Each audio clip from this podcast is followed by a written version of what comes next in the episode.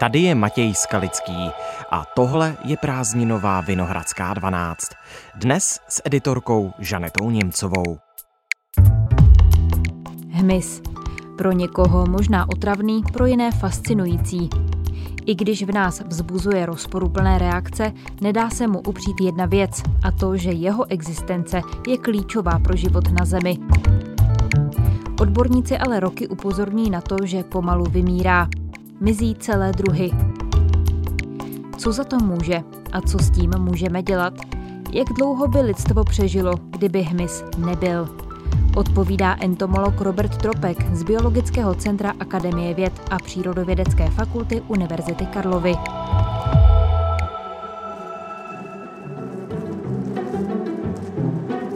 Dnes je pondělí 15. srpna.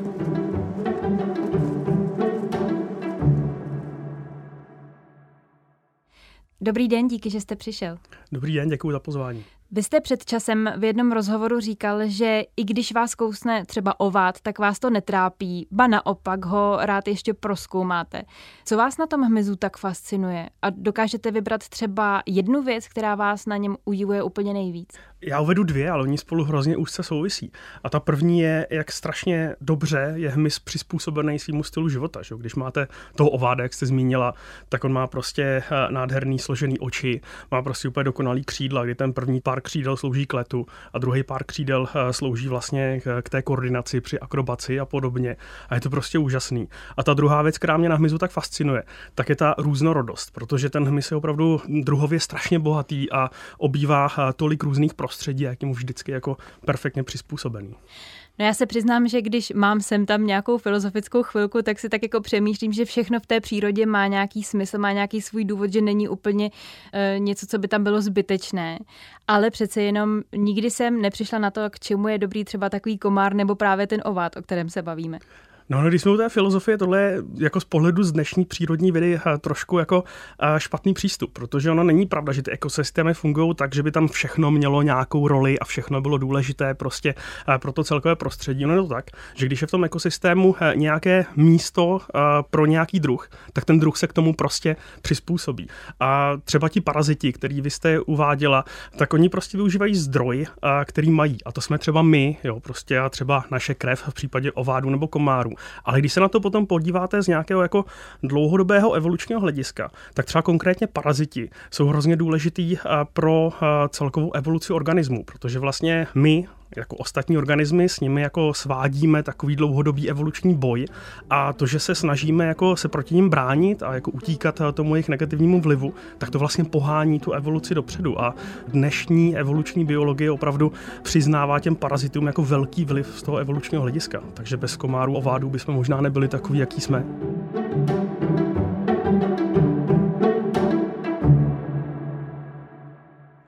Albert Einstein kdysi řekl, že když ze světa zmizí včely, tak lidstvo nepřežije déle než čtyři roky.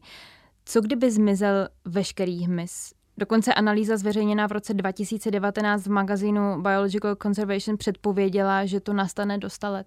Já si upřímně myslím, že Albert Einstein tímhle výrokem opravdu myslel všechen hmyz. Protože kdyby myslel jenom včelu medonosnou, taky přesto, že ještě před několika desetiletími jsme si mysleli, že včela medonosná je mnohem významnější opilovač, než si myslíme dnes, a tak to, že by vyhynula včela medonosná, to by zas tak velký problém nebyl. My bychom jako přišli asi o některé plodiny, nebo bychom museli změnit trošku naše zemědělské postupy, ale zas tak zásadní problém by to nebyl.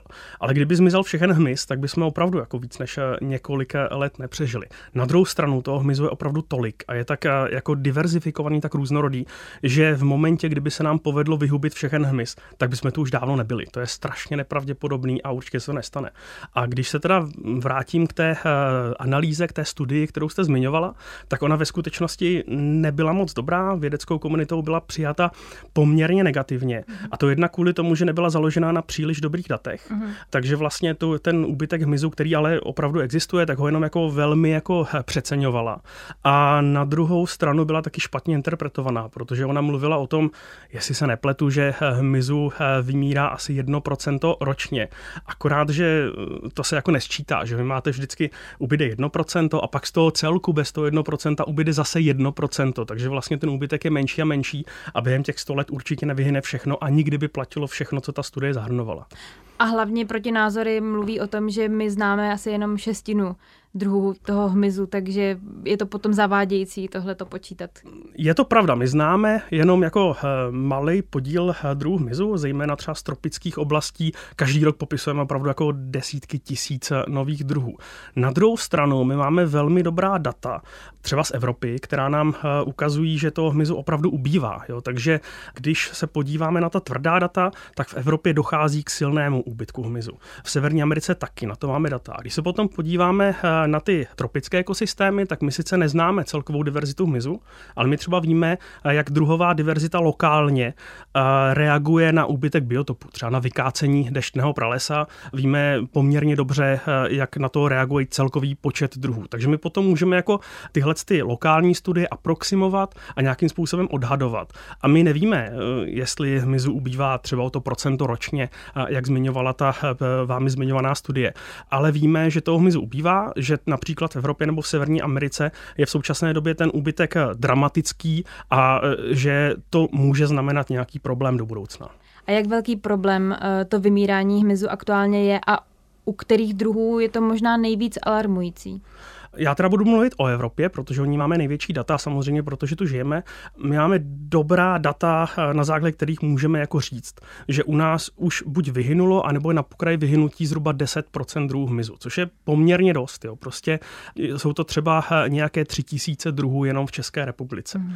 A potom si vlastně eh, musíme uvědomit, že ten hmyz je velmi významný pro nás. Třeba hmyzí opilovači, teď nemyslím včelomedonosnou, což je mm. domestikované zvíře, ale myslím ty divoké opilovači, opilovače, tak nám pomáhají opilovat velkou část plodin. Například eh, ovocné stromy v sadech jsou z většiny opilovány ne včelou medonosnou, ale různými divokými druhy včel samotářek, různými druhy much a podobně. A my vlastně, když snižujeme tu jejich diverzitu, tak si ubíráme například i úrodu v těchto těch eh, zemědělských kulturách.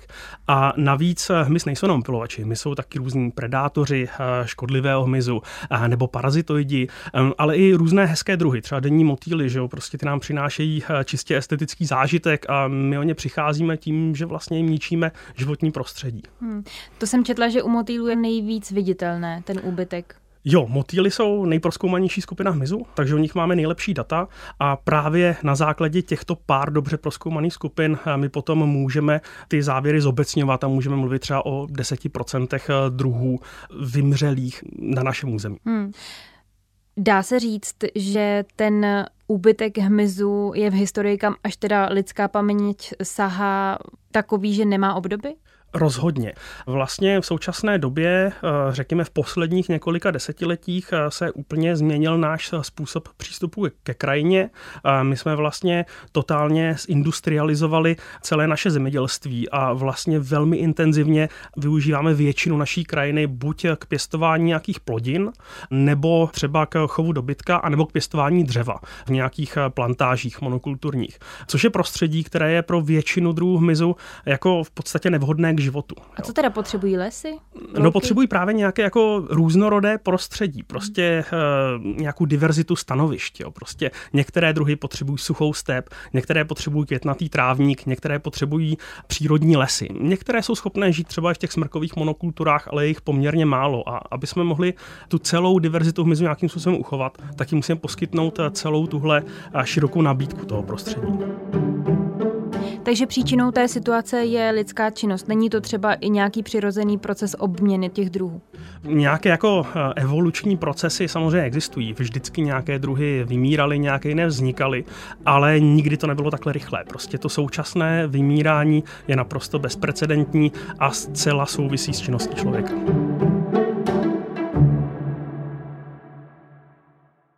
Vy jste hodně mluvil o Evropě, protože jste říkal, že to je to nejvíc zmapované prostředí ale projel jste díky své práci prakticky celý svět.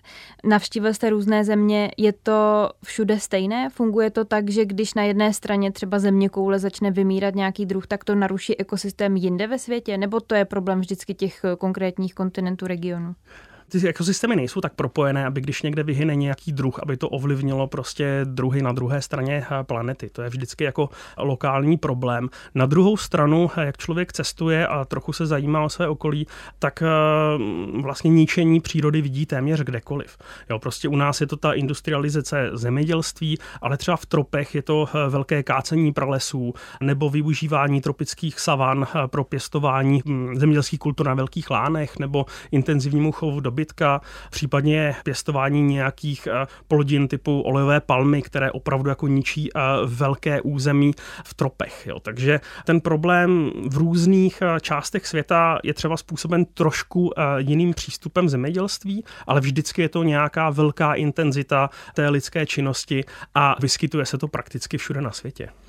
A dá se i říct, kde je ten problém naopak nejmenší? V jaké části světa? To se mě teď trošku zaskočilo, ale asi bych se troufl tvrdit, že nejméně zasažené zatím eh, budou nějaké třeba severské ekosystémy, které nejsou pro eh, člověka zas tak eh, příznivé, takže v nich nežije prostě takové velké populace, tak to jako nevyužíváme. Na druhou stranu se současnou globální změnou klimatu je dost možné, nebo je dost pravděpodobné, že právě tyhle ekosystémy začnou být velmi silně měněné v následujících letech a vlastně probíhá to už teď. Můžeme ale říct, které ekosystémy jsou nejpostiženější a je to právě jako naše část Evropy, ten mírný pás, ten temperát a Severní Ameriky, protože to je prostě prostředí, které nám vyhovuje nejvíce a které eh, i tím pádem nejvíce využíváme a nejvíce přetváříme. Hmm.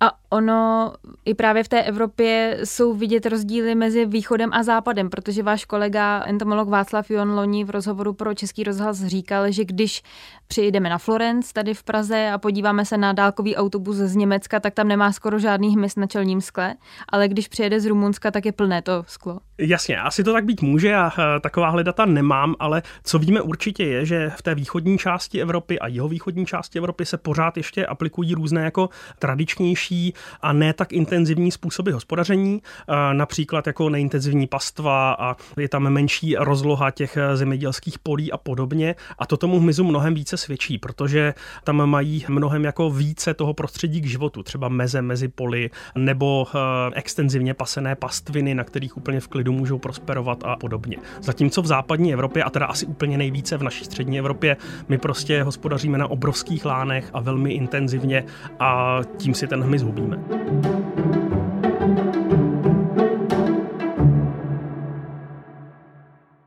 A co můžeme dělat pro to, abychom o ten hmyz nepřicházeli? Je to úkol pro jednotlivce nebo pro politiky a nejsme už v situaci, kdy jsme se dostali za tu pomyslnou hranu, kdy už by se to nedalo zvrátit? To je těžko jako hodnotit, jestli už jsme za tou hranu nebo ne. Já doufám, že ne, ale bez nějaké změny zemědělské politiky se určitě neobejdeme. To ostatně můžeme vidět například v Británii nebo ve Francii nebo v některých jiných eh, západoevropských státech, které začaly alespoň z části území aplikovat nějaké udržitelnější způsoby způsoby hospodaření a tím trošku jako eh, zvrátili ten úbytek eh, hmyzu. Ale to je prostě zásadní, aby se stalo na úrovni buď Evropské unie, anebo eh, jednotlivých států. Ale samozřejmě můžeme to podpořit i na individuální úrovni. Můžeme se prostě snažit ten hmyz nebo obecně biodiverzitu podporovat třeba na našich zahrádkách nebo v městských parcích nebo prostě na nějakých méně využívaných územích, v chráněných územích a podobně. A určitě to bude podporovat právě zvrácení té nepříznivé situace. A Češi jsou národ zahrádkářů, tak co byste poradil? Jak na té zahradě se chovat, abychom podpořili teda hmyz? Myslím si, že na té zahradě je to relativně snadné. Stačí prostě uh, nechat přírodě alespoň nějaký kout. Prostě všichni máme rádi krátce střižený trávník, na kterém se dá sedět, ale ten nemusíme mít na celé zahrádce. Můžeme tam mít prostě kout, který sečeme jenom dvakrát ročně a nějaký kout, eh, který nevyužíváme vůbec a kde se třeba můžou na kopřivách množit babočky a podobně. A ono se nám to vrátí, protože ti motýly a ty včely, co se v takovém takovémhle koutě vyvíjejí, tak potom budou eh, jednak opilovat naše plodiny, eh, budou na nás mít určitě takový efekt, ale za druhé můžeme pozorovat, eh, můžeme z nich mít radost a bude to rozhodně hezčí. Tak díky moc, že jste nám to takhle hezky vysvětlil. Děkuji moc za pozvání.